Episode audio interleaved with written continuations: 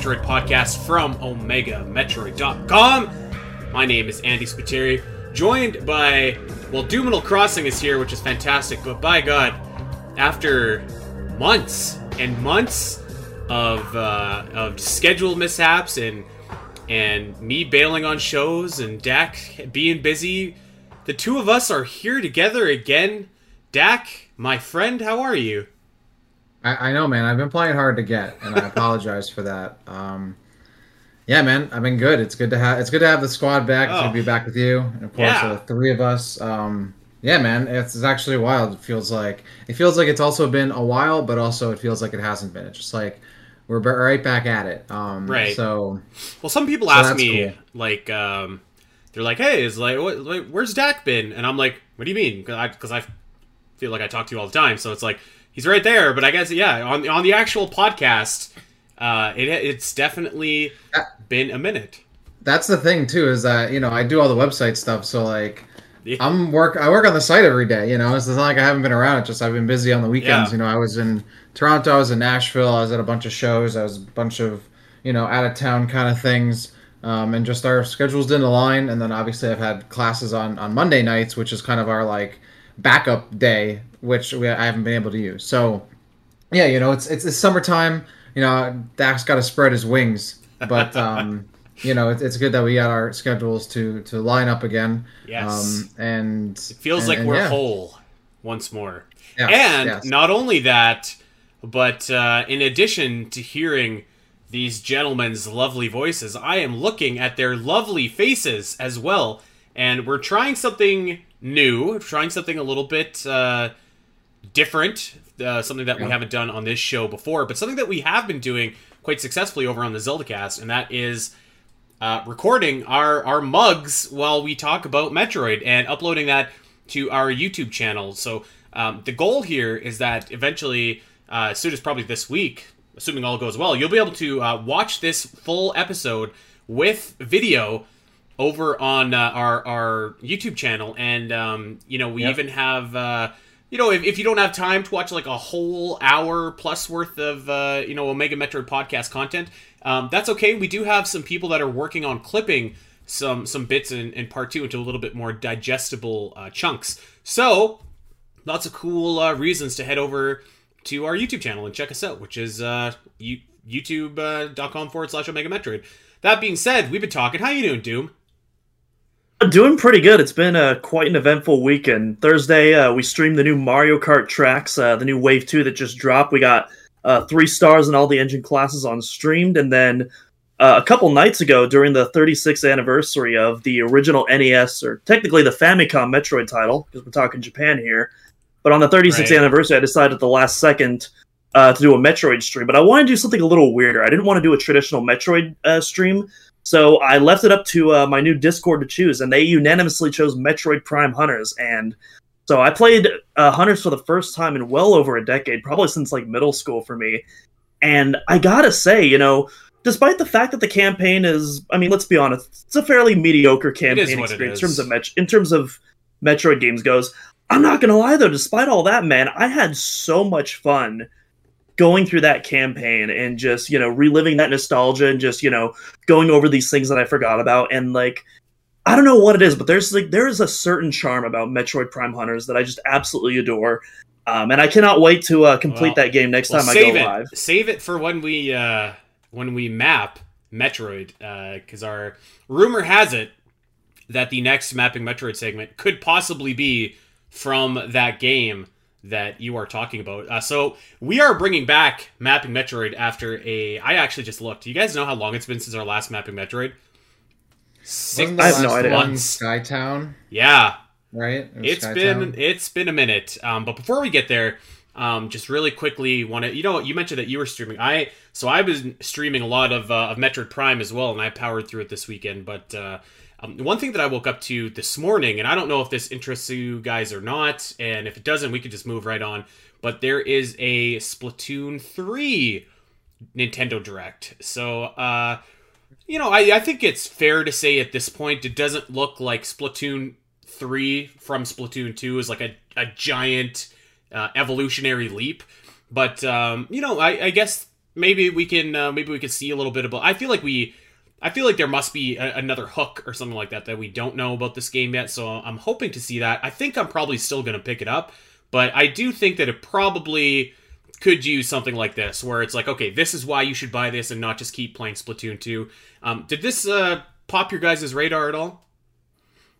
I feel like we kind of all expected like a big Splatoon 3 direct before the game dropped. These are usually traditional. I mean, I believe both of the last Splatoon titles had kind of a self-contained direct, but I mean, as for my personal thoughts, I I've talked about it in the Discord. I'm pretty sure I've talked about it on the podcast before, but you know, despite the fact that I am a big Splatoon fan, I even have some merch set up like over there off camera. I just honestly I feel nothing about this game right now. Like I'm like I'm sure it's going to be great. Like I'm sure if like I had a copy in my hand and I started playing it right now, I'd have fun, but you know, right now there isn't enough new information that's gotten me excited to where I'm like, okay, I need to play this over the last Splatoon games that I already have.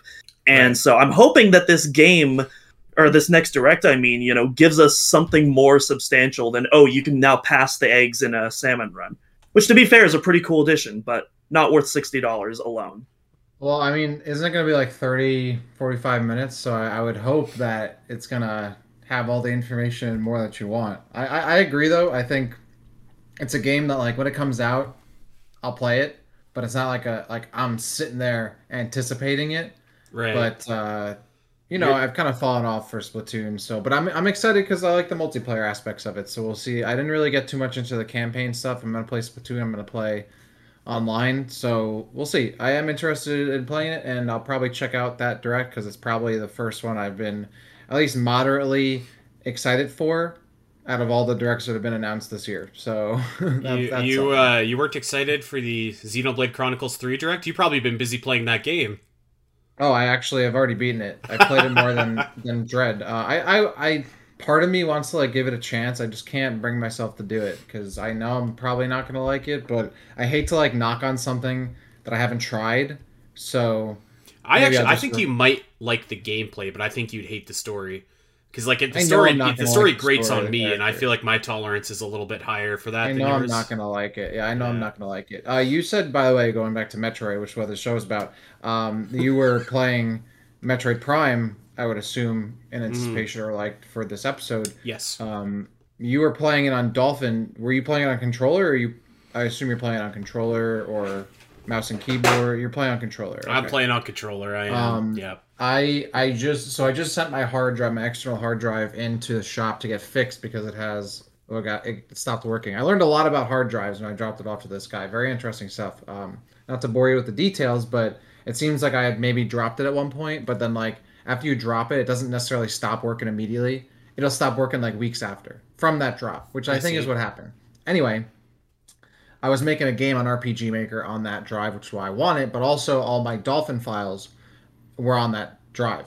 So my PrimeHack setup, my Dolphin, you know, game states and all that are all gone. Oh, so I had to reinstall all that stuff, reinstall Ugh. PrimeHack, get all that stuff together. Honestly, not the worst thing, but I'm excited to get back into that because PrimeHack for Metroid Prime is the best way to play Prime and Trilogy and Metroid games in general. Uh, it's so good, very clearly made uh, for mouse and keyboard, and it's held back by its controller status. So I'm looking forward to getting back into that. Um, I did play it the normal way uh, for this, just because I didn't have it set up in time. I just like you, you know it, it, was hard to go back to the tank controls. I will definitely give you that. I, it can't go back. That's like the literally the it one thing. tough like you know aside from like the fetch quest at the end which i i don't really mind too much the thing that really holds the game back are the controls um so to fix that makes it a near perfect game which it already is. Mm-hmm. so yeah if you haven't checked it out anyone listening i feel like i've said this multiple times prime hack it's the way to go. It's the best way to play metroid. Well let me ask you guys a question and bring it full circle and then we will get on to mapping metroid here but um, is there a uh, a similar kind of hack for a, like a DS emulator where you can play hunters but with a controller? Because I would that would be a complete game changer for me. If that I feel like that's I feel like that's Spire fans department. Spire uh, maybe okay, maybe that Unity remake I would pro- would probably be the closest thing that you would get to that. But as far as I'm aware, there isn't really. He's probably typing right now. He probably just sensed that we were talking about Metroid. I feel like he just dropped a video in the Discord that I was talking to him about um, about emulating it on PC and being able to use either regular controls or Oh. mouse and keyboard. Um, and it like translates that. So Right. I'll have to take a look because I remember him saying that, and I bookmarked the video so I can go and set it up because that sounds awesome. And obviously, Yeah, a that sounds remake of the game Yeah. would be great. One thing I But will- would- one would thing I will say online. is um, I personally thought the game controls a lot better on the Wii U gamepad because that's where how I was streaming it, of course. But I, Right. yeah, I think Easy. it, I think it controls significantly better on the Wii U gamepad, just being able to have those much bigger buttons. But you know, keep in mind, I also didn't mind the original control scheme as well. They weren't optimal, but I was able to work with it, so you, you you might vary with that. So Um, okay, well, I mean, if you are out there and you know, uh, slide into my DMs. But we've uh, we've been talking for long enough here. Let's get down to the brass tacks and let's map some Metroid. Our first mapping Metroid show in six months, and we are going to one of my favorite areas from Metroid Prime. I think it's one of your like top areas from the whole Metroid series, Dak.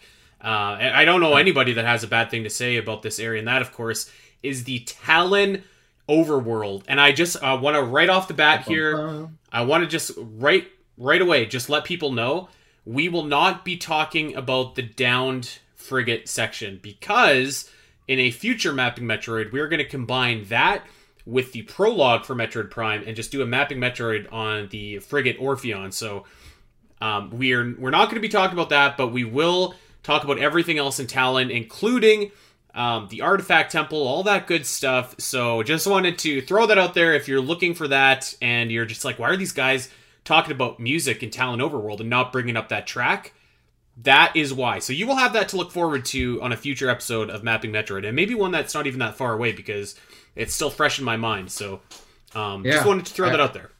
I would be down to do it pretty soon. Not only because, again, fresh in my mind, but also it's such a good area, and it's it, it's very like it. There's a lot of contrast because obviously we'll talk about the beginning portion of the game and then when it returns later. So yeah, I'm excited for that, but I'm also excited to talk about some Tallon Overworld. Yes. Sans Orpheon. ready to sink my talons into it. Oh man, how do we how do we just boot Well, this you- guy out of you- here? You, got it out of your system, so that's fine. Um, okay, so everybody knows how this works. Mapping Metroid. We're going to talk about the general layout of the area. Uh, we're going to talk about some specific rooms that uh, really stood out to us, some specific enemies, if there's any specific expansions that we really like. We'll talk about the music. Um, we'll talk about some of the the lore and story elements that go along with this particular area, bosses, of course, and um, yeah, we're, we'll we'll dive we'll dive into all that here.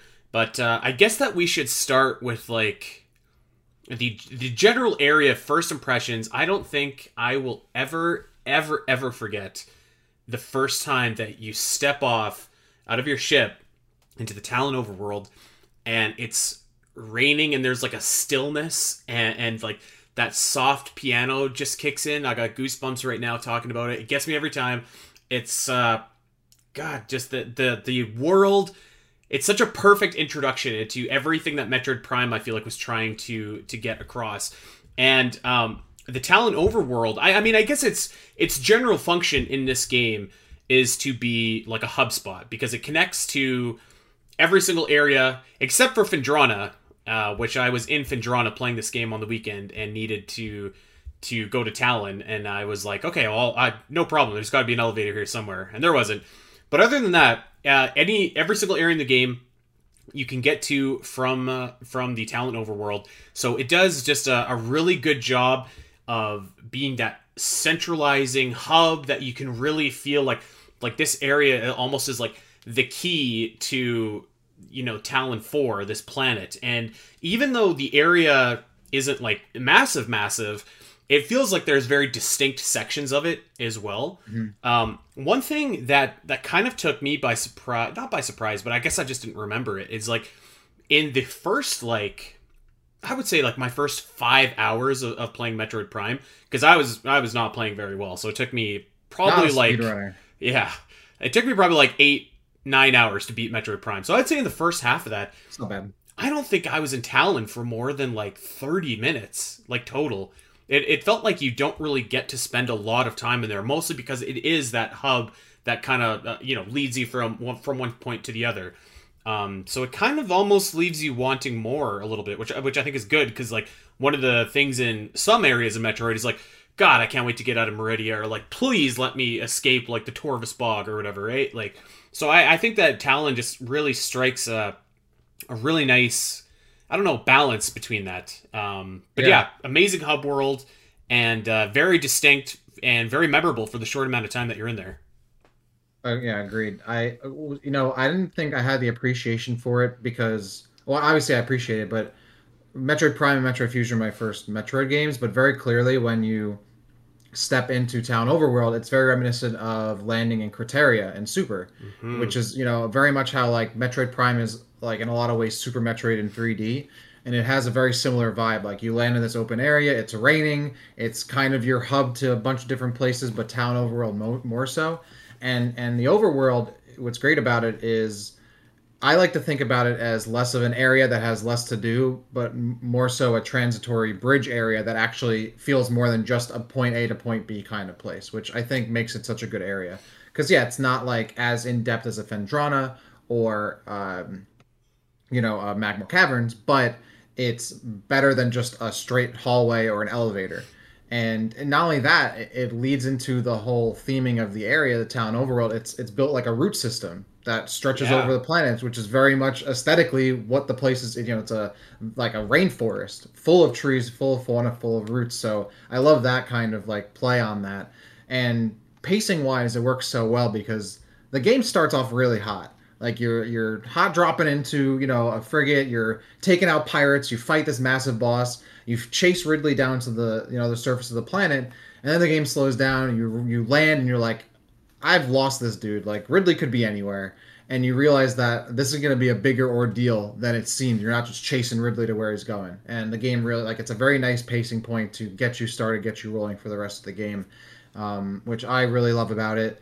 It's obviously beautiful, like you said, super mm-hmm. immersive. You look up at those raindrops for the first time, looking out the gray, overcast, stormy skies. You know the the gray, green, and the bluing, radiated, like lichen and all that. Like it's it's perfect. Such an awesome backdrop, and like you said, it really gets the the story going, the game going. It's it's light on story, but it it sets the tone and mm-hmm, the yeah. feel of the game. Yes, which is incredibly important. And you're right, you don't st- spend a lot of time in there initially but you know you're just Metroid style. You're gonna come back and check out a lot of this stuff. You're gonna walk by something like I know I'm gonna be able to come back here. I have to come back here later, and that's obviously very true of the rest of the game and, and all Metroid games. So yeah, it's it's such a perfectly well done area. It's so essential Metroid Prime, but it's so essentially Metroid, and obviously it's important to the game structurally. But I think it's really important to the overall tone of the game, and they they honestly really nailed it. Like you said, it's one of my favorite areas and, and moments in any Metro game, just landing there for the first time.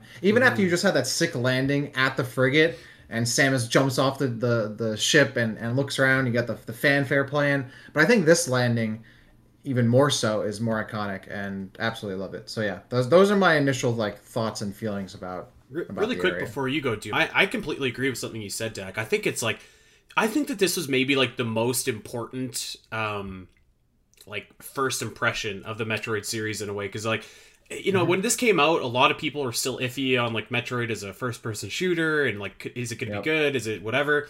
Uh, man the first time that you step on Tallon and you take it all in and like there's all these Washes branching all doors that you can go through and the the the incredible like the foliage the water like I think it immediately puts people at ease and it's just like okay this is this is going to be a Metroid experience. Absolutely yeah, for me that that Tallon 4 landing sequence, this was the moment I became a Metroid fan right here mm. because the only Metroid title I played before then, you know, outside of, you know, being introduced to Samus through Smash was a little bit of Metroid 2, but this was like the first title I really sank my teeth in. And it was at this moment where I knew that I was getting myself into something that I had never experienced before.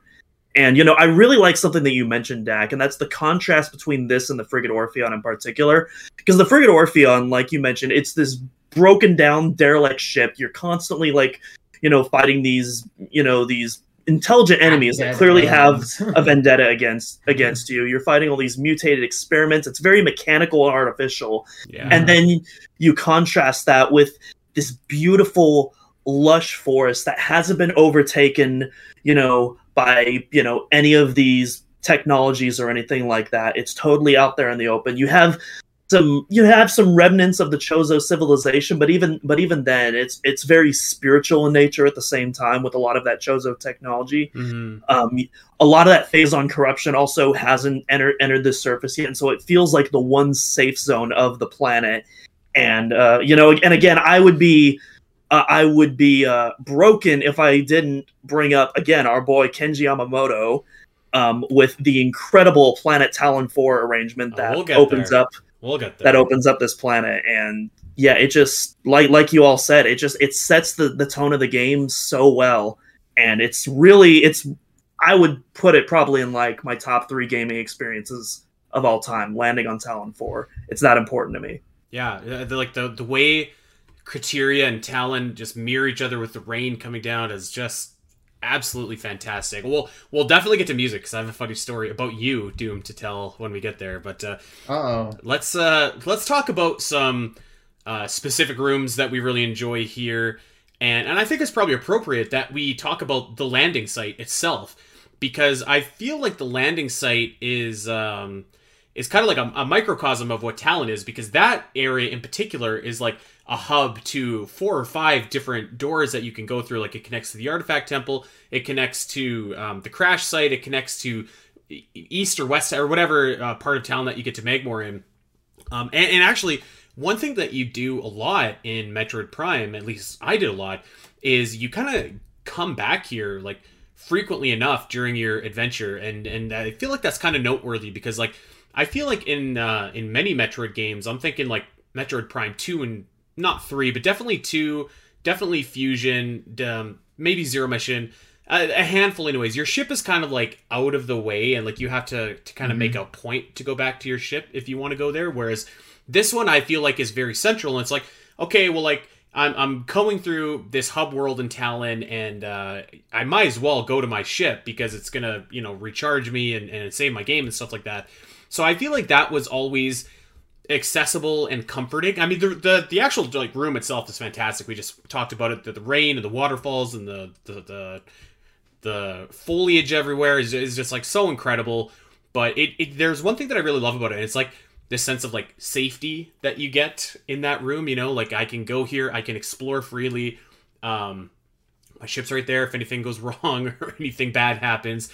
Uh, and and yeah, just like a very a very strong room that represents, I think, perfectly what the overall area is, is all about. So that one sticks out to me immediately. I've got a few more here, but um, we can we can kind of go around if you guys like, or uh, however you want to do it. I can keep going.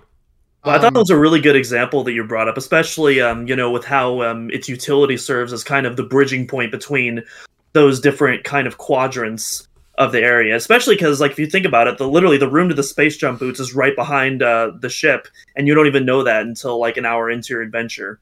Yeah, uh, that's actually funny you bring that up because I want to say two things about that. First, one of the things that always stuck out to me, even when I first originally played this game, is like there's a bunch of doors you can see from the ship, Mhm. and like obviously there's like one or two that are very like just just out of your reach. Like, oh, I'm I'm gonna get you. But one of the first tricks I ever learned to do in a Metroid game, and I don't think you can do it on the trilogy version, but the original version of the game, you could do uh, a scan jump and use this uh, scanning something to jump up to that and skip um, like that area like to get to that higher ground so you get the space jump boots early and i remember learning about that i think on like GameFAQs like oh way back man, in the day That's a Um, throwback. Yeah. so that was one of the first things I had learned to do, like, and I wasn't good at it, and like I tried it. I, th- I don't even. I think I might have gotten it once. I'm like, all right, I did it, and then that was it.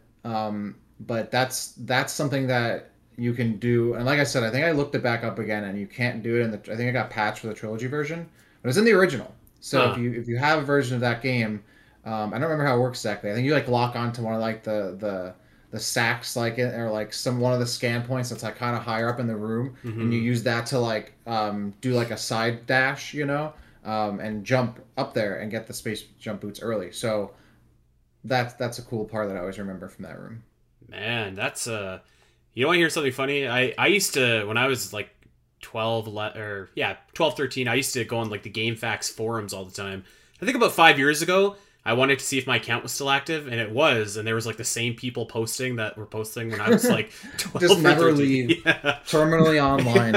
um so yeah fantastic fantastic room uh really good example of like what to expect when you get into Tallon one of my favorite rooms i have two like just absolutely like rooms that i love in this place and the first is the great tree hall uh, this Yes. this one is like such a cool. Again, it's kind of like a hub because there's like um, three different doors that take you to three different parts of Tallon Four, um, and I I kind of have like a soft spot for like those big tree rooms. It kind of looks like Avatar or whatever, and it, like the room is so long and it's like divided too. uh, Like when you have the the portion underneath with the uh, like like the the ice beam doors or whatever, um, and there's also like kind of the the hidden part up top. But I just I think it's like a really cool room. Again, the utility is there. It kind of leads you wherever you want to go, and just the I don't know the the aesthetic of it. I just like I I love I love those big tree rooms, man. I'm a sucker for the big trees.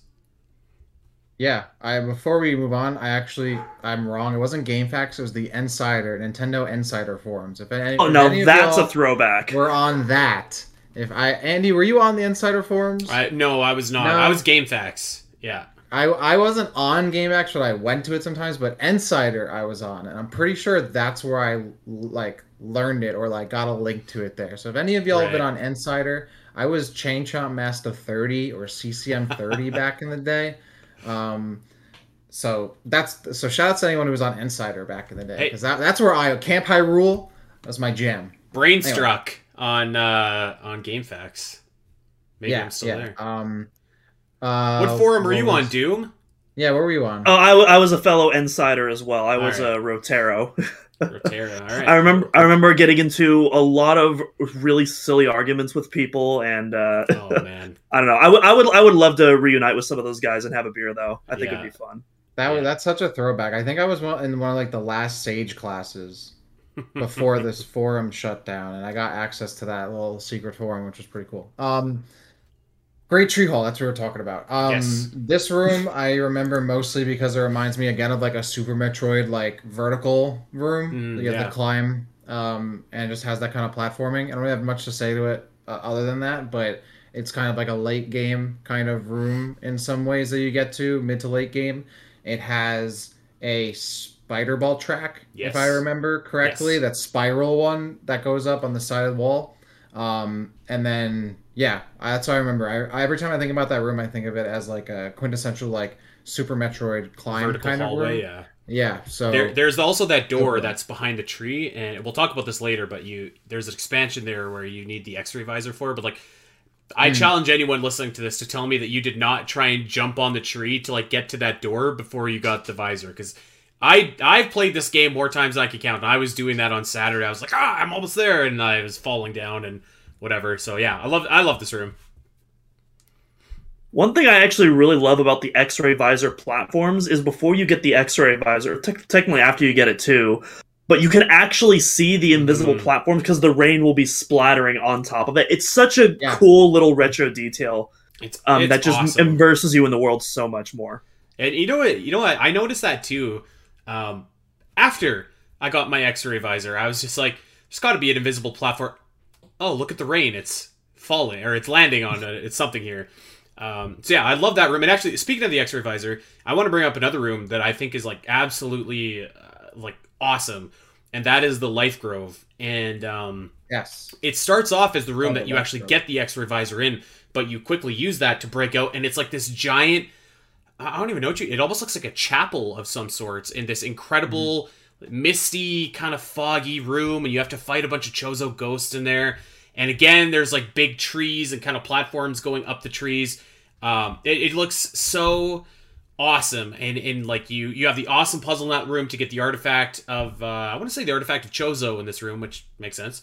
Um, but it, it's the way that this room looks, and with uh, I don't know, it just it it looks so incredible, and it's like you, it, it kind of again it speaks to why I love the Tallon Overworld because it just looks so like pure and like uh, I don't know, I know it looks like a like a sacred kind of room, and it's like this is awesome.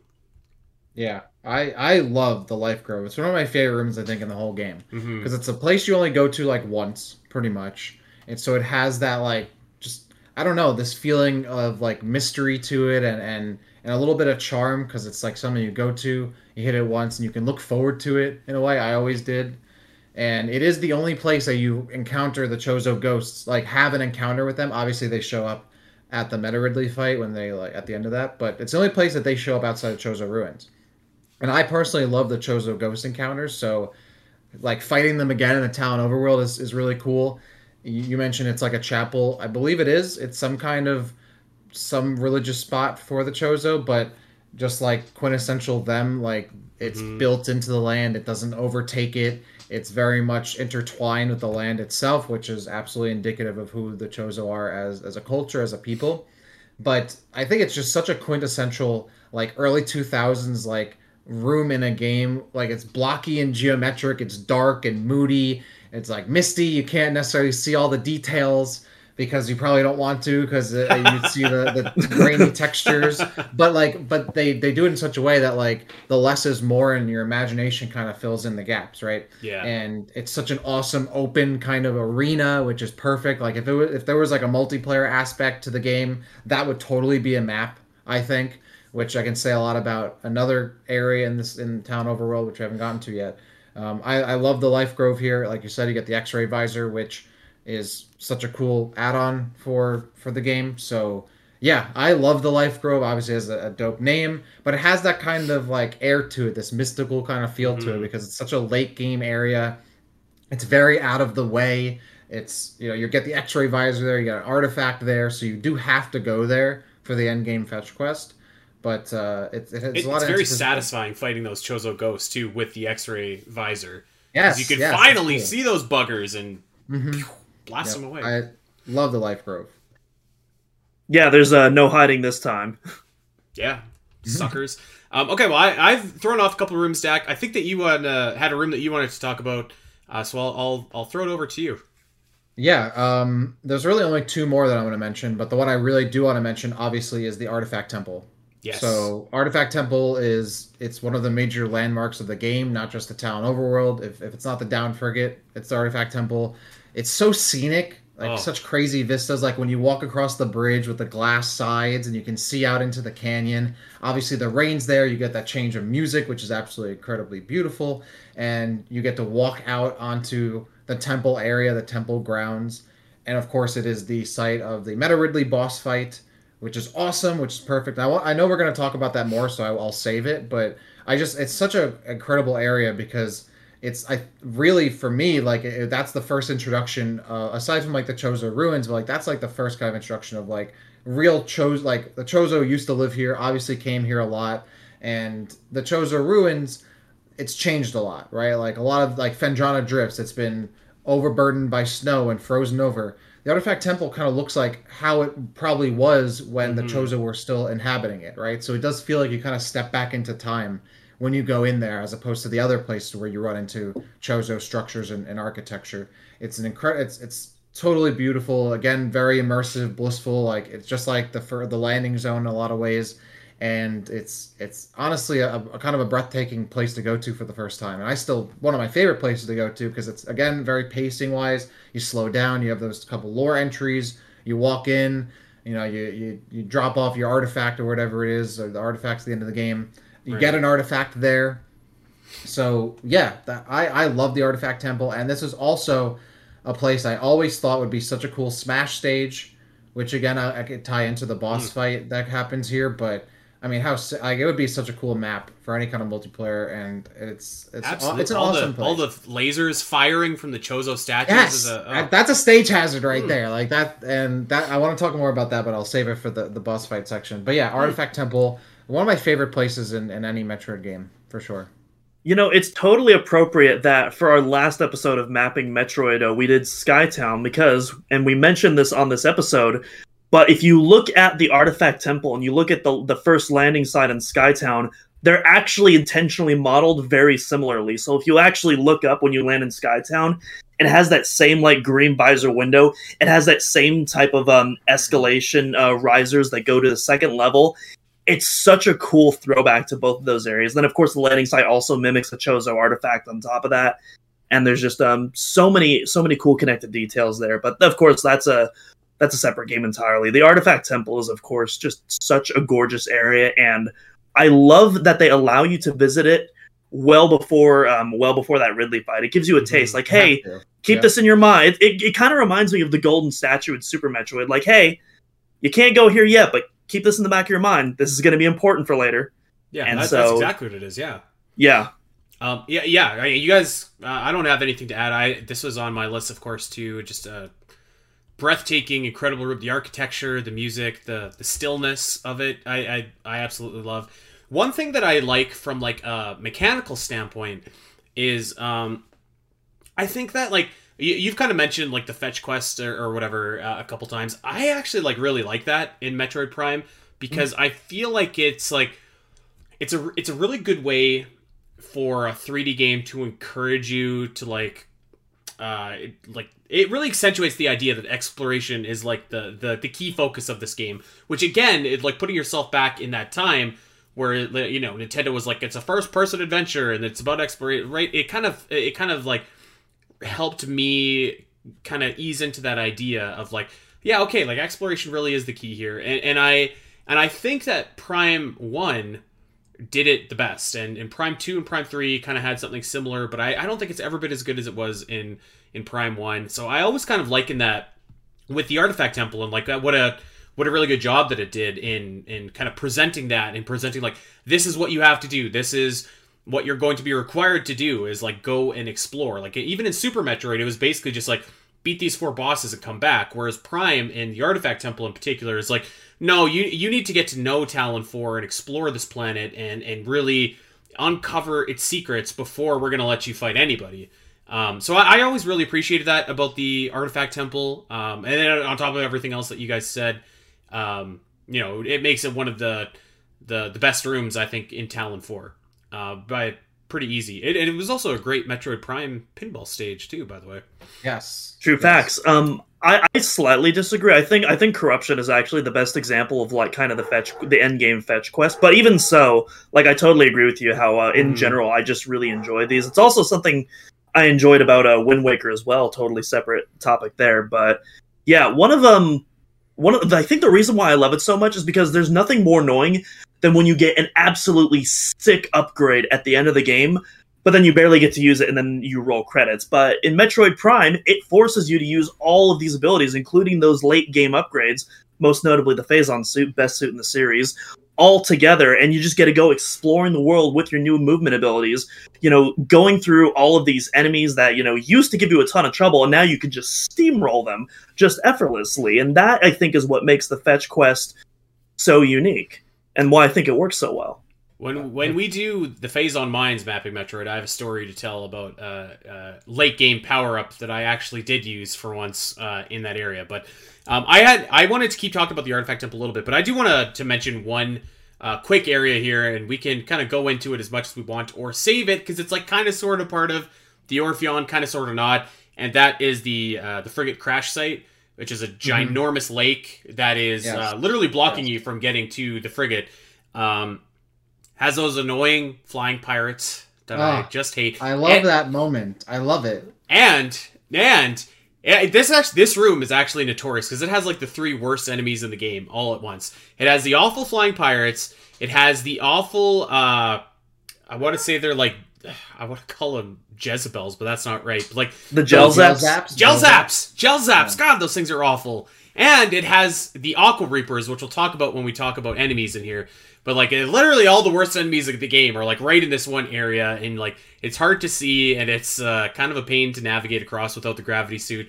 But I kind of like it for that because it's challenging and uh, it's uh, it's certainly a memorable room nonetheless. Uh, so I thought I'd give it uh, a little bit of love, even if it can be a frustrating room sometimes. I I love that room. Um, aside from the enemies and all that, just that moment where you show up there for the first time. It's like because every time I play Prime, especially the first time I played it, I got there obviously way before I had the gravity suit or anything like that. Like you uncover this area and you see this like massive structure in the back, which you piece together as the frigate. I think the first time I played it, I hadn't pieced it together in time. So I was like, "What is that all the way over there?" And then these pirates, I'm like, "Oh, gonna take them out." Nope, they fly away. I I love that moment so much because you know, like, I'm gonna come back here. I'm gonna and I want to check out that thing in the distance. Like I want, I'm gonna get there, and I, I absolutely love that moment. It's very, it, it's I don't know, just all, it's always has stuck with me, and I'm glad you brought it up because the only other rooms I really wanted to talk about were the Tallon Canyon and the Root Cave, Hmm. which I don't have too much to say about except I, I want to get to the bottom of why the Chozo have half pipes all over the planet and specifically why they have one in a rainforest, which would totally get super wet and slick and you'd slide all over the place. But Maybe they And the can turn root- into little balls and well, they, they like to have fun too. I don't know. The, I, the Chozo are base Pro Yeah. Skater 2 enjoyers. That's why. I guess I just that's the first half pipe, and it's before you can ever use it, and you're like, why is this here? And then the root cave, I always remember because that's where those beetles show up from the ground, and I always feel bad because I'm like, bros, Uh, I'm gonna I'm gonna melt you, and it's not, I don't even kill them. I think half the time because I just like No. I feel bad because they're so under they're they're not even worth my time. They're like ants compared to me, but. Um, aside from that, yeah, I love the the lake area, the, the entrance to the, the crash site and the well, the crash site itself, and then going into the down frigate. Uh, very uh, just very memorable area for me every time. Really like uh, that thing you mentioned in the crash site about how um, the pirates they don't fight you; they No. fly away, they run away, they're scared. Yes.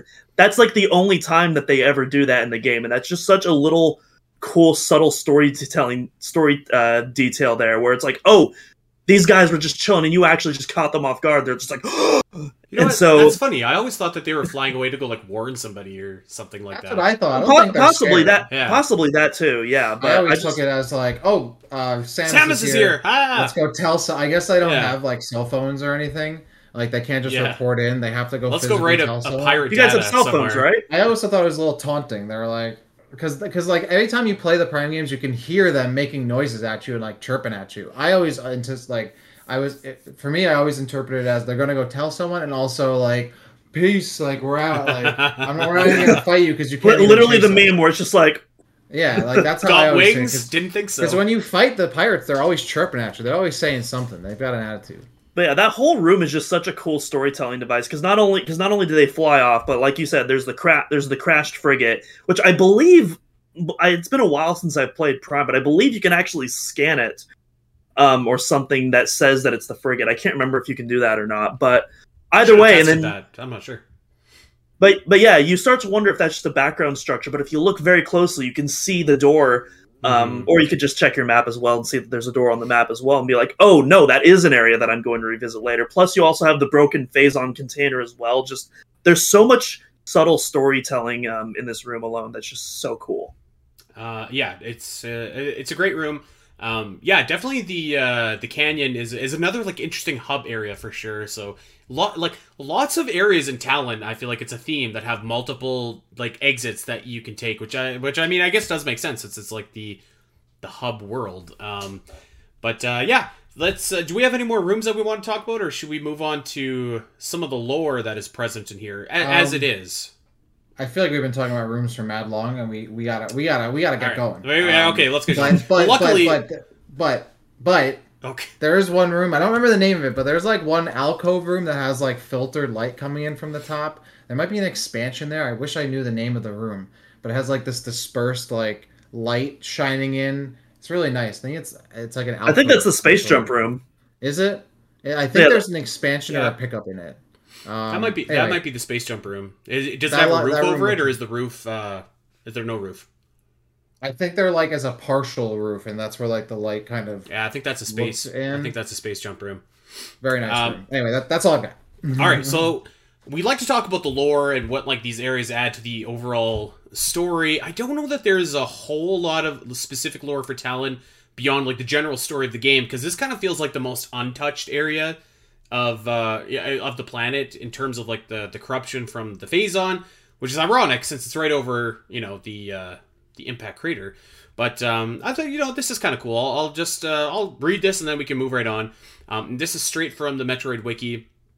Uh, so it goes like this: the the prosperous Chozo colony on Tallon Four prophesied their own destruction, foretelling that the worm would threaten them, and that Samus or the entrusted one uh, would come and encounter the worm, and a lot of that you you kind of get from the uh, the Chozo lore that's present in the artifact temple. So um, just like some kind of cool like little little bits and pieces that you can learn about the Chozo, and obviously you can infer a lot about them from like their you know the artifact temple, which is you know a, a monument to that civilization, uh, which obviously gets destroyed at the end of the game.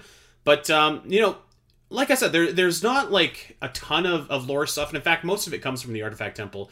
But there are a couple things that stick out to me. One, I love that like, uh, which we'll talk about, I guess, in detail when we talk about Ridley. But I, I do love that like the the um, lasers come and like just blast him away. It kind of makes me feel like hopeful that maybe like even though they're gone, like the Chozo still have some agency over their planet. Well, the ghosts show up. The ghosts show yeah, up. I- I yeah, at the I- end. yeah, The ghost show. The yeah. So I, I always thought that that was literally the ghosts like I- taking yeah. over the temple and using and like bopping them down because the ghosts do show up and then like the laser like the eyes turn red and the lasers shoot. So like you finally have like the ghosts on your side because yeah, very clearly I- like they're defensive until they realize oh Samus is she's the one. Right She's- she's the fighting one. To to eradicate this planet yeah I, I i like that little bit of symbology that's just kind of like we're taking back this planet. I, i've always really liked that. And i always um you know one thing that i really like is that it, like i said in terms of the other areas in in this game this area seems like it's the most like uncorrupted or uninhibited or just uh i don't know it just it just seems like very special. There's lots of like um, rooms that feel I don't know, like there's there's lots of rooms that feel like at one with nature almost, and there's there's probably uh there's probably some kind of analogy in this uh, in this game about how like Phazon could be some kind of uh, allegory for civilization or something like that, but uh, we we won't have to get down there. Oh. But uh, I, I think you're right there actually, but I but I think that's a lot of what works so much about the Tallon overworld is that even though the impact crater, the Leviathan, literally hit right there, and sure the Chozo like seal it up, which is like Mhm. that's the story of the game. They seal it up, they spread the artifacts around, they build a temple on top of it so they can contain it. But it took them a little while to seal it up, and so the effects of Phazon spread across the planet. But it shows like the testament of like how strong nature is. That like despite that, the Tallon overworld's still lush. It's still the fauna's still there, very obviously radiated and, and irritated. You know, and you can see like I one of the, Mhm. my favorite things about Prime is like you're walking by like again like a lichen wall and you can see like the blue radiation, but still how like nature will keep nature will keep trucking. It will out survive whatever you throw at it. But it is interesting how like that's the impact. It's not just the impact crater. It's the in, it's the impact site of the Leviathan hitting decades before Samus arrived, Mhm. and the what the what the Chozo had to go through to contain it. And obviously, that's a big part of the story is how they did not survive that ordeal for the most part. You know, they either died or they left or they died with they went down with the ship, right? Mhm. And even still, the Tallon overworld was able to adapt, and there were some changes to the local wildlife and fauna, which circles back to when probably Samus exacerbated arrives. too by those pesky Sure. pirates in their minds. Well, that's the thing too is the pirates then also show up and they get all you know involved as they usually do, which is which is always fun. But yeah, that that's a testament to how strong kind of the the planet is, and which again is a big theme because Tallon itself has this massive scar on it from where mm-hmm. the Leviathan hit, right? Like it's it's very uh, like the game doesn't really handhold you through this. It's very like it it it doesn't expect the the player I think to be very dumb. It you know it it shows through action through the how the place is built and, and what you see in very little bits of lore of the story behind the planet and that filters into what you experience in the game so It lets Yeah. it lets you know how much of the story you want to know about it. If you're if you're curious about what's going on, the game knows that you'll be able to find it. And if not, the game will just hey, that it's clearly not important. Just keep on playing. hmm Yeah. So, uh, I yeah, just really really effective in the way that it tells its story. Um, let's talk about some of these enemies that are present in the Tallon overworld.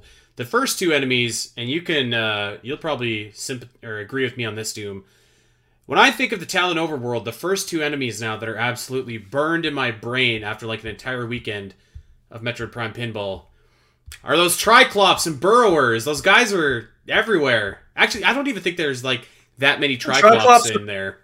I thought the Triclops are only in Magmoor. They might Yeah. be. They You're might be the now that I say it. But like because I was playing so much Metroid Prime Pinball. I, I was about to literally say, wrote like, down for enemies. I was like Burrowers, Triclops. These guys, these guys are in Tallon. And uh, yeah, I think you're right. I think they're only under the grates in Phazon and uh, and then Yeah, and then the burrowers, the burrowers, I believe, are in Magmoor, and then there's the ice burrowers in Phendrana, if I remember correctly. Well, those the burrowers, they I don't know if I got their name exactly right, but those are the the ants that Dak was talking about in that one room that pop up. Uh, Oh no, those are the Beetles. The burrowers are the Beetles, beetles. Yeah, that, I'm sorry, Yeah. that's the one I'm talking about.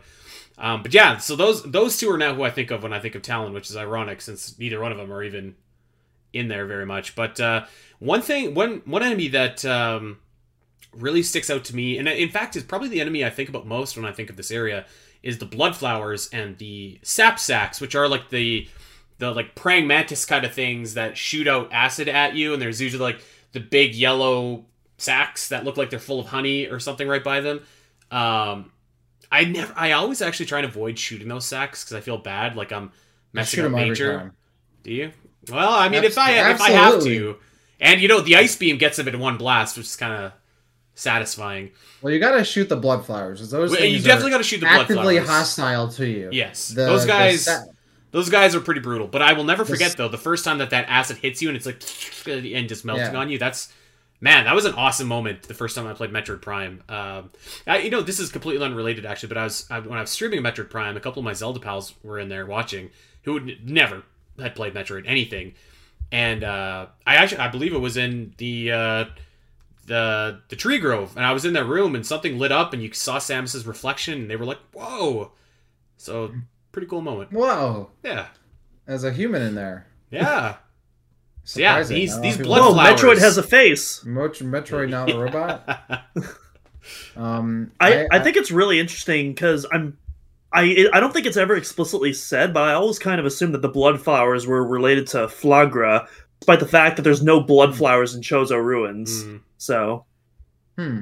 It's the one. It's the one that survived the sand. Uh, Yeah. The, the, the evolution took its course. I love Flaaghra, by the way. One of my favorite. awesome boss boss absolutely Um, dope. there's actually like Uh, not a bad boss I don't think in uh, in this game I I agree with that. Um, I would say for enemies that I always think of when it comes to obviously other than the Beetles, and you have Geemers, which are technically Yes. not Zoomers or whatever, but they're like the same thing. Or I it's pretty know. cool seeing Um, him in 3D though for the first time Yeah, it was, Yeah. and like they, they have a very similar like gameplay loop, which I always think is fun. But I I always think about the the weeds that slow you down whenever you're in like Mm. morph ball mode, or the, the the and I think they're like venom versions as well, the red tipped ones. yeah But I always I always always think about that because when you first stop start playing Prime and you mess around in the overworld landing site, there's that little like water basin and like rock you can morph ball into. I think there might be an energy tank over there. Or there's something over there, and you run into those roots immediately. They slow you down. You can like shoot them obviously to make them go down. I always think about that because I'm like, who was the developer who came up with this? Like, you know, it'd be fun when you're in morph ball mode if you just slowed down and slowed to a halt. That would be fun. But I, I it's not even like a big deal where I ever was ever really bothered by it. But I always think about that, and this, I always I always think about the little wiggly guys. So that's Yeah. my favorite. If they're considered an enemy, I th- yeah my I think they are I think they are. Yeah, I think what's really interesting is a lot of the plant, a lot of the plant life throughout Metroid Prime itself, but especially in Tallon Overworld, it feels a lot more sentient than typical plant life. And I Mm. and you know we were talking about the blood flowers, but another thing that sticks out to me is uh, the blast caps, the mushrooms that'll actually explode if you get too close to them, which. I don't know. It feels a little bit uh, counterintuitive there for your survival mechanism, but nonetheless, they will just straight up, just uh, straight up, just yeet you if you, uh, you know, get too close to them. Yeah, there you go. Uh, I mentioned them earlier, but I'm going to mention them again. Those damn Aquavine or Aqua Reapers, rather, and the regular ones too. The the regular ones are okay, but uh, oh my god, the ones in the water just flip flopping around Spamming and at just you. in your way constantly. Golly, you know there is. You guys can um, can correct me if I'm wrong, but I'm pretty sure. I actually, now that I'm thinking of, I don't even know if it's in Metroid Prime One, but I wanted to say that there is an enemy that is in like a small little alcove room, kind of like the the one that the space uh, the space jump is in, and I'm I thought it was in Tallon, and this enemy only appeared in this one room, and it was kind of far away, and you had to scan it in order to to complete your logbook. And now that I'm thinking about it, I, I didn't I don't know if it's in here. I was looking for it when I was going through the game, but I never saw it. If any of you guys know what I'm talking about, or anyone listening knows what I'm talking about, uh, let me know. But uh, I was I was kind of had my eye out for it, and I looked a little bit on Metroid Wiki and didn't really see what I was talking about. But I, I swear I'm not crazy. I think that enemy exists, and I thought it was in Tallon, but I, I guess not.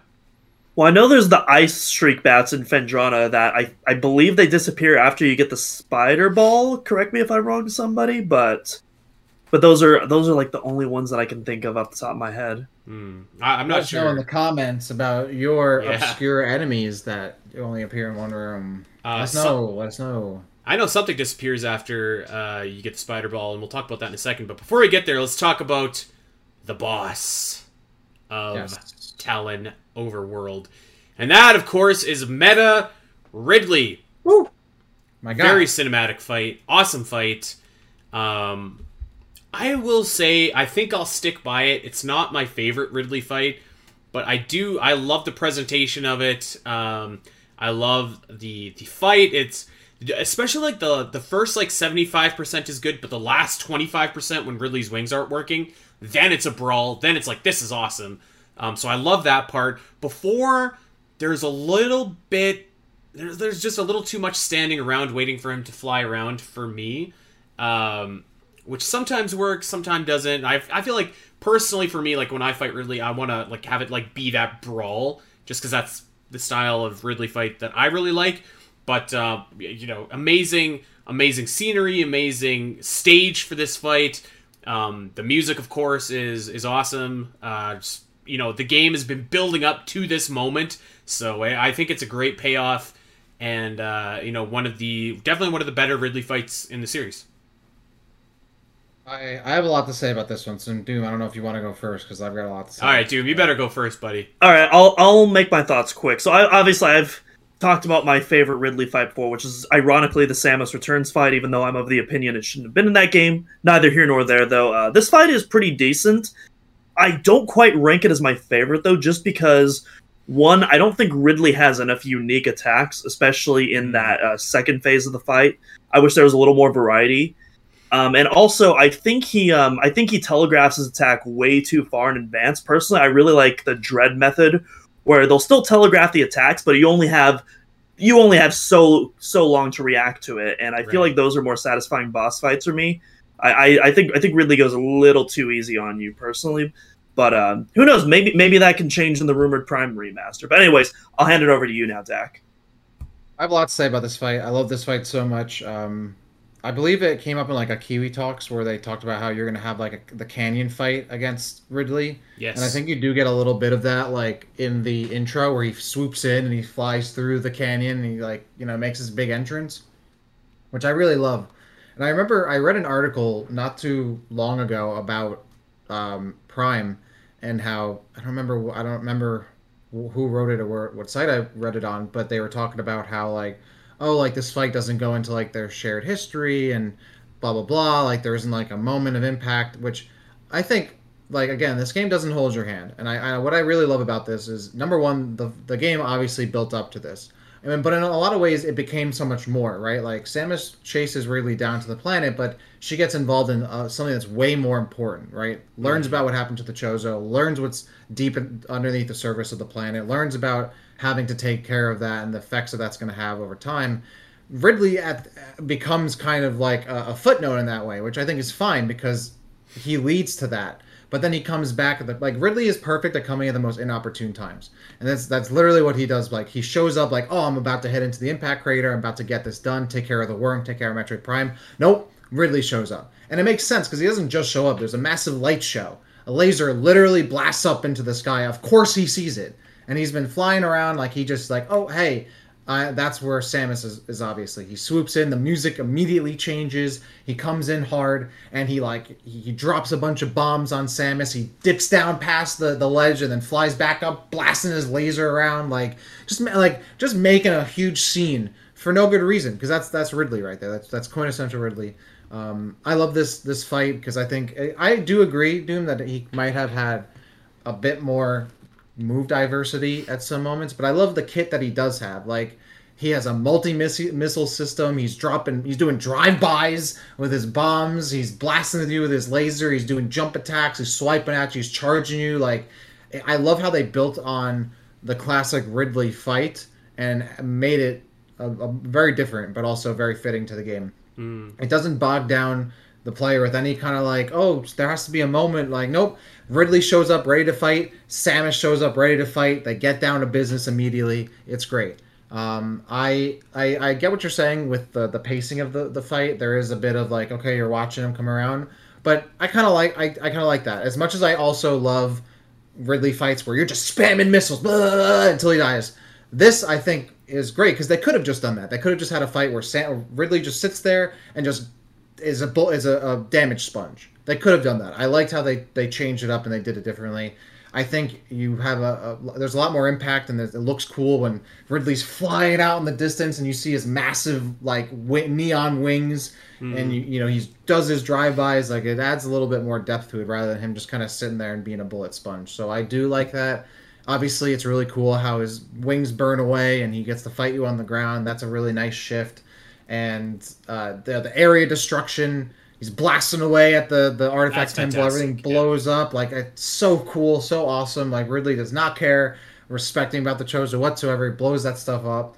Um, it's also a good way yeah. to like practically speaking to get health too, to kind of lure him by like one of yep. the uh, one of the artifacts. I think you know what, Doom. I actually think that maybe maybe I actually don't mind waiting for him to fly around as much as I do. I just I wish he had like a cool attack while he was flying around. Maybe that's actually more so what it is. I like that. I like the missile drops, but I, I'm I, I, understand that. I still think yeah. his kit's cool. He it's has, more like... so the second phase where it kind of bothers me more because I because I I'm more on Dak's right. side where I actually do kind of like how he flies super far away because there isn't really any boss fight in Metroid that's ever done that before, or even yeah. since then, where the boss will just such a it will just dip, it will just dip, and you can still lock on to Ridley, but he'll yeah, be way so off in the distance. Away, you can still track him. And then before so you know it, he'll just rush in like an F eighteen, just. Right. Like, yeah, like, I guess what I'm saying is like if, if he was flying so far away, but like all of a sudden he's like boom, there's lasers coming at you, or like, like there's a bunch of like something to kind of keep you moving instead of just like standing around like waiting for him to fly. But that being said, I, I think that like everything else about this fight certainly makes up for the lack of, of, of moves or like the you know the the pacing of the fight. Like I think I think that the presentation of the fight is is critical to it, and the presentation is fantastic. Mm, so yeah, it, it, it, it certainly I, I think it more than makes up for any shortcomings in the actual Ridley fight. Yeah yeah, I, I should I should point it out there. Despite my criticisms, I still really enjoy the fight. It's super hype, and mm. uh, it, and in my opinion, I think Dak, you agree with this as well. Best Ridley design hands. I was down. about to say. so Ridley glad design. First Four Figures chose this mm. design for their statue. Yeah, yeah, I got that awesome. statue. Um, looks menacing. It's sick, mm-hmm. it's, and I love that they could have just brought Ridley back like normally, but like they work it into the lore. He was rebuilt and he just looks sick and like and I love how his head is shaped like it's mm. so like sharp and menacing his eyes like it's so cool, and and I think it does mix it up a little bit during the fight. Like the there's technically I think kind of like three phases. Like the first phase, he's dropping bombs, he's blowing up the missiles. The second phase, he kind of works the laser in a bit more, and then you get to the ground phase where he does his stuff and he has like the the the shockwave or whatever it is in the mm-hmm. charge. Um, and then obviously the music. I think it's my favorite Ridley theme. It's right. awesome. It's such a shift in the game's music as well. Like it's so very like contrasting like everything else in the game. Um, it uh, fits his theme, especially this, this section. Everything in this this section is so serene. Do you we could yeah we could probably do you guys have anything that you want to add about Ridley, or should we just transition right into the music I just, here? I just want to say one more thing: is the end of the fight, which you know Ridley. Oh he's beaten up, he's blasted back, and then the Chozo ghosts show up, and the, the temple comes alive, and they just all hone in on him, and he gets lasered. But my favorite part about this is he gets lasered, he falls into this cannon, and then he just blows up. Mm. Like um, such an explosion that it can be seen from the top of the cannon through the mist, through the clouds. It is absolutely incredible. And like again, Ridley uh, has to go out in the, in the he has to do the most, right? He has to show up with huge fanfare, music change, theme change, flies in. He's you know re- ready to go, and then of course yeah. he has to go out without a not not with a whimper, with a roar. gets literally blown up like twice, and still survive somehow. You know, That's you know my man right there. Now that you mention it, you know what's really cool that I'm just kind of thinking is like, would Samus have beat him without those Chozo like coming and saving the day? I'm not sure. feel Would- like because he because he was like pretty beaten was up. pretty at that done point. at that He wasn't point, like putting up much of a fight in but cutscene. like like maybe not. And and thinking even in Prime Three Corruption, when you're in the shaft and you're going down and you're fighting him, uh, you know, it's circumstance kind of defeats Meta Ridley in that scenario as well. And like Samus certainly, of course, damages Meta Ridley, but like the Chozo go and damage uh, Meta Ridley itself. For everybody watching on YouTube right Oh, now, which I no! encourage you to do, we've my got. God! Oh, no! fell off. We, we've got a headless Head- Meta Oh, Ridley. no! Oh my god. you have you have carpet right. Yeah, he's fine. Oh my god. Okay. Okay, well we had we had Dak grabbing a first four figure Ridley statue and his head just fell right off His like the head just Chozo just blasted him away in the impact crater. This thing is heavy, bro. Um, yeah, look at it. Look at that He's so guy. good. Ooh. Look at that guy. All right, I'm gonna put him back for. Damn. Yeah, be be careful with him. Uh, yeah, food for thought. Food for thought. Because like you you technically kind of defeat him with the Chozo's assistance in this fight. You technically kind of defeat him with the the elevator or not the elevator, but like the shaft in Prime Three, and you kind of beat like a weird mutated version of Ridley later in that game. So you never really truly put the finishing blow yourself on uh, on Meta Ridley. Food for thought. All right, Doom. You've been waiting this entire time, this entire show, for this moment. Now we're here. We are going to talk about the music of Tallon Overworld. And when I was, uh, so I streamed for like four and a half hours the other day. I was like, I gotta finish this this Metroid Prime game before we do Mapping Metroid, and uh, I beat it. And the credits were rolling. I was kind of doing some of this, like leaning back, taking uh, taking a load off, whatever. And uh, I look back up, and we're at the point of the credits, and the first name I see is Kenji Yamamoto, and I was just like, I, a couple of my uh, friends from Zelda Dungeon, including Allison, were in the chat, and I was like, let me tell you about this Doominal Crossing guy. This guy absolutely loves Yamamoto, and if you like, he is like a music scientist. Uh, so I know.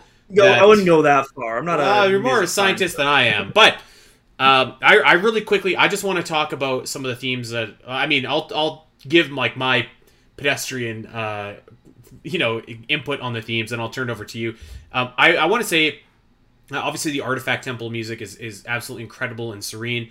And uh, but the the piece of music that I really think of when I think of the Tallon Overworld is that first like the quiet piano that it almost sounds like you can hear the rainfall, and, and with and like the the quiet like do do do do do do do do of of Brinstar comes in. Oh my god, that's so awesome! That is such an amazing moment. And then like the, once you get the spider ball, um, that theme is gone, which is too bad. But then the actual Tallon Overworld music comes in too, and like I I don't I don't know if I appreciated it at the time, but every time I hear it now, it has that like classic like Metroid Prime style synth to it, like the doo doo, and and like Yeah. it's it, It, makes it, kind of like- has it has the synthesized theremin kind of um, patch Yeah. to it. Though it when I hear I can't that, whistle really good. when I hear that, it makes me just like think of Metroid Prime's musical style in general, like for the entire trilogy. It, like kind of makes me feel like very nostalgic. So I love that theme. I love the Crateria uh, remix. Um, the the Artifact Temple is is incredible. The the meta Ridley music is is is pretty good. And uh, you know we're not talking about it in this particular mapping Metroid, but also like the I mean the the down frigate is is incredible. So the, uh, it's like the five bangers in one area. It's actually disgusting how awesome the music is in this area.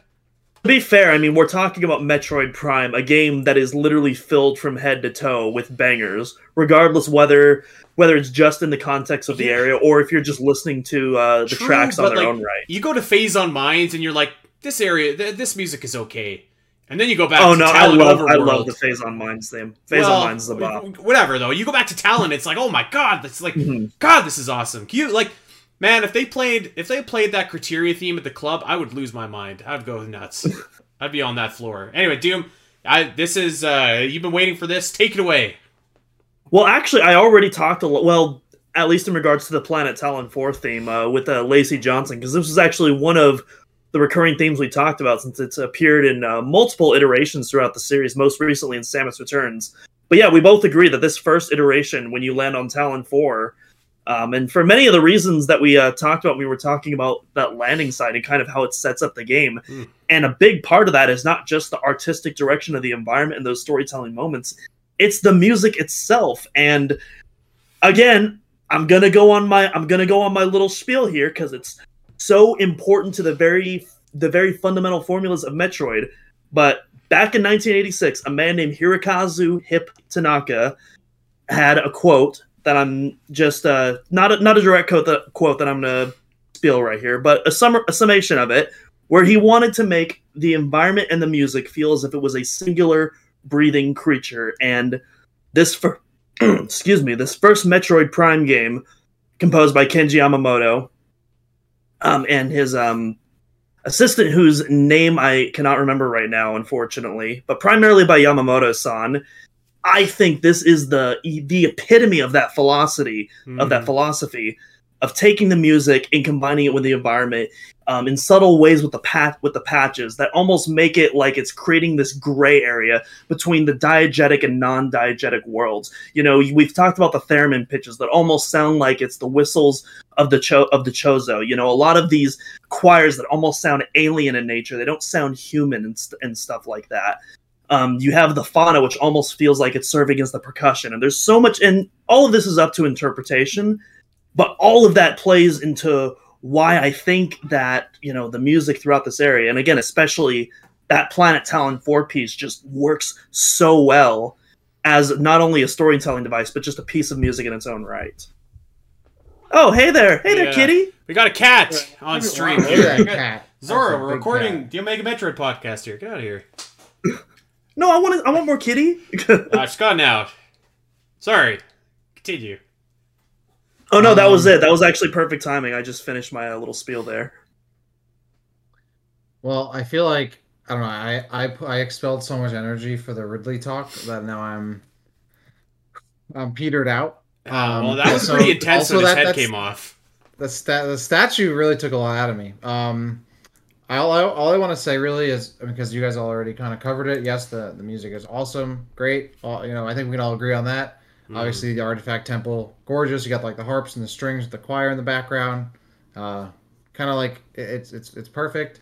And obviously, the down frigate themes, both the ambient and the main theme, which we're not talking about that, but beautiful. But I do love how you have Tallon Overworld, and you have like the depths theme, which is like you have the ambient version, and then you have like the banger, like the the bop, which kind of is like similar to how Phendrana Drifts has the main theme, and then the depths theme, which again a Oh little my more God. synthy, a little more, you know, has a bit of a beat to it. It's like uh it's it's it's kind of like it's like what you would listen to while you're out venturing Can- out there. Can you in your imagine? headphones. I know we're not talking about Phendrana, but can you imagine if you were at the club and Phendrana's Edge came on? Oh my god, Hmm. I would go berserk. Go I ahead. buy Oh, the whole I would be drink. I would be bopping in the club. Everyone Oh. else would just be stopped. They would just be staring at me, just like, "What is this guy?" And I'd just not be like, theme. "Let's go." But yeah, and of course Mm. the Meta Ridley theme is mad good. But yeah, I, I think a lot of this stuff is, and I'm no music ex- expert, so I don't have the words to really describe how much I like this stuff. But like the Cho- the Artifact Temple theme always like makes me like reminisce about a place I've never been to, a time I was never alive for, you know, in terms of like Mm. the Chozo being there and all that kind of stuff. It just has it's such a the melody and harmony behind it is so it's so incredible. And then yeah, I love that like the do do do do do you know, and you just got the depths theme going and and that like breakdown in the middle with that like single like synth playing on its own. Like it's really dope. It has that classic like a lot of the classic Metroid Prime motifs in there. Mm. Um, very groovy, higher tempo. You got like the cymbals in the back, like perfect stuff.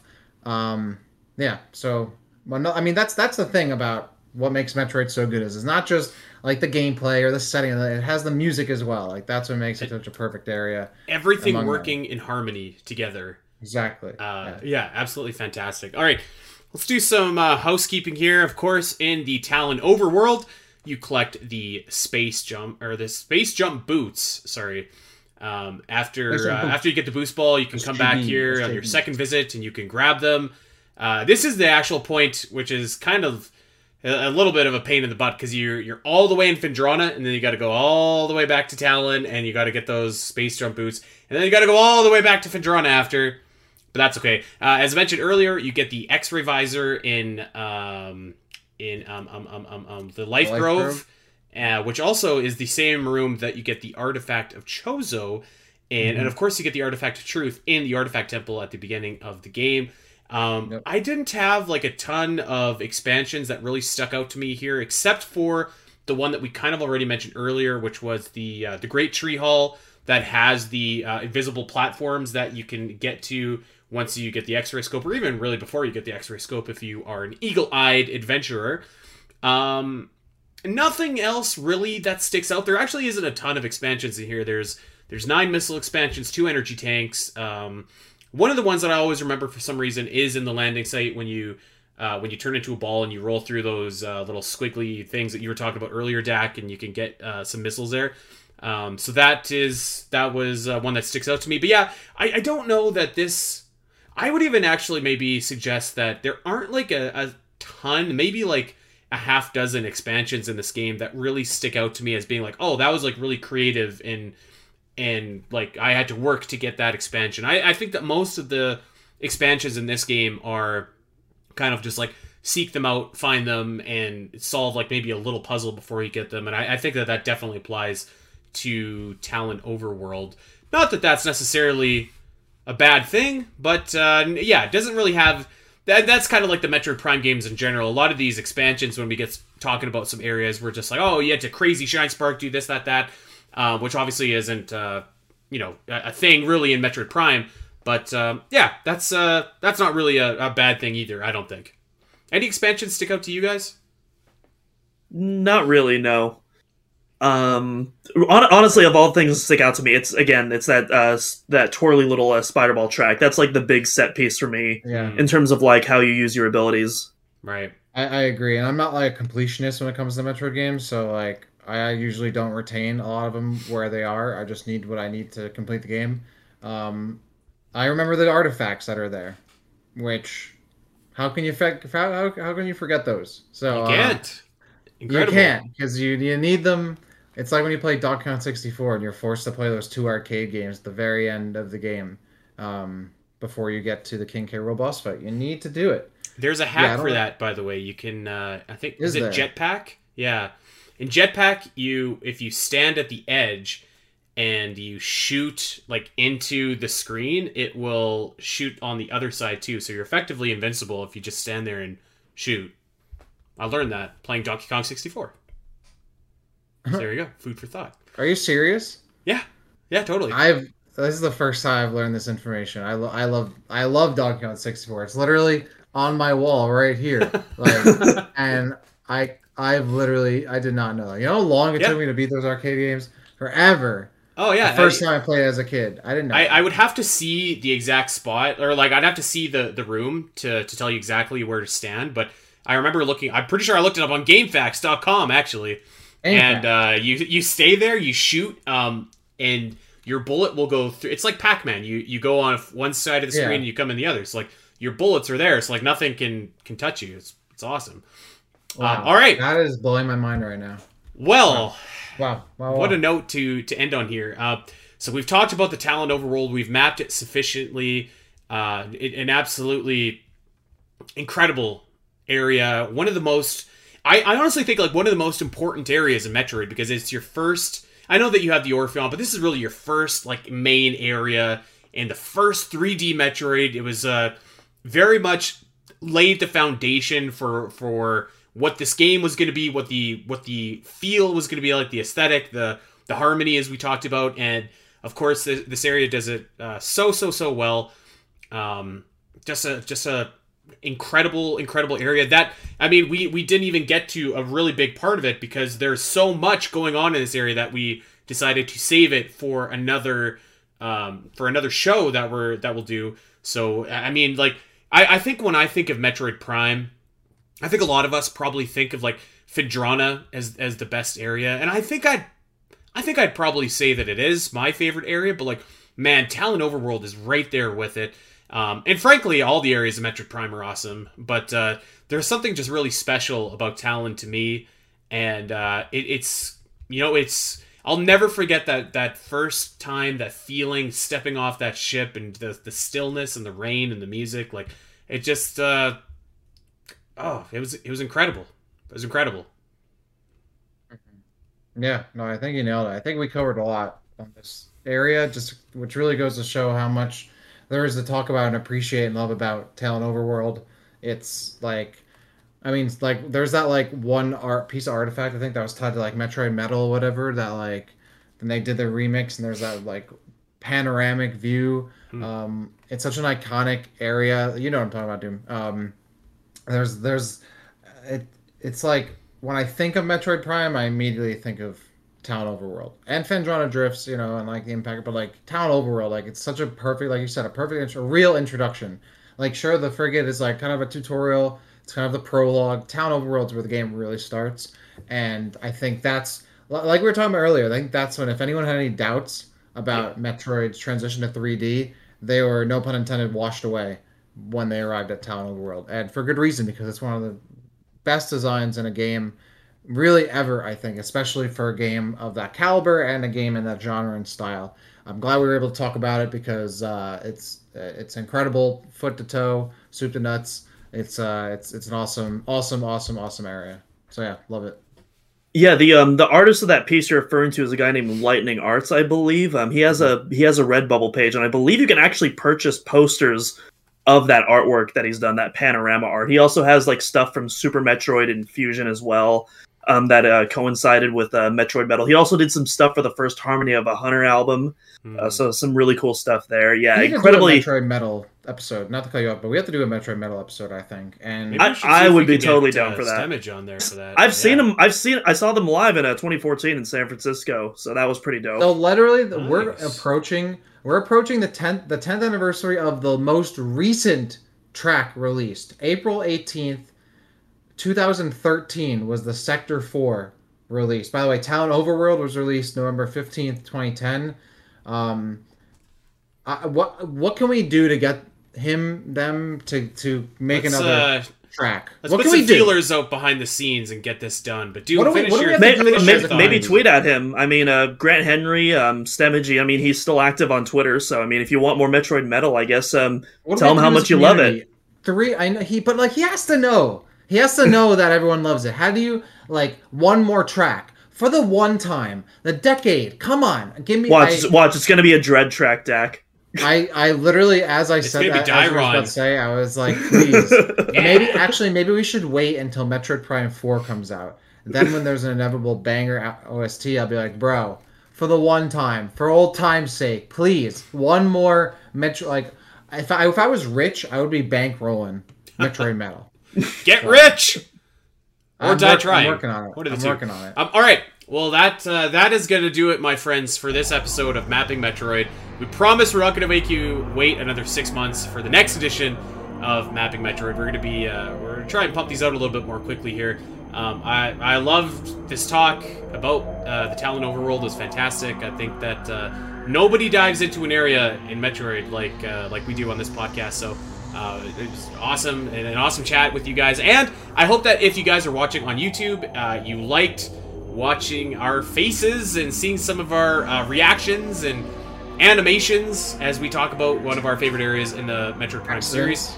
Um, so yeah, let us know if you have any feedback or anything like that. Uh, in the meantime, we are going to get out of here. Of course, we want you to uh, to check us out over on Twitter uh, at Omega Metroid Pod. I'm at Spiteri316. Dak is at Dak City underscore, and Doom is at Doominal Cross. Uh, check out OmegaMetroid.com for uh, for all your Metroid needs, news, thought pieces, guides, maps, etc. You name it, it's there. We've got something special that I'm working on too that should be live in uh, the next little bit as well. So uh, look forward to that. Uh, we are going to get out of here, but everybody, we will see you next week. Take care.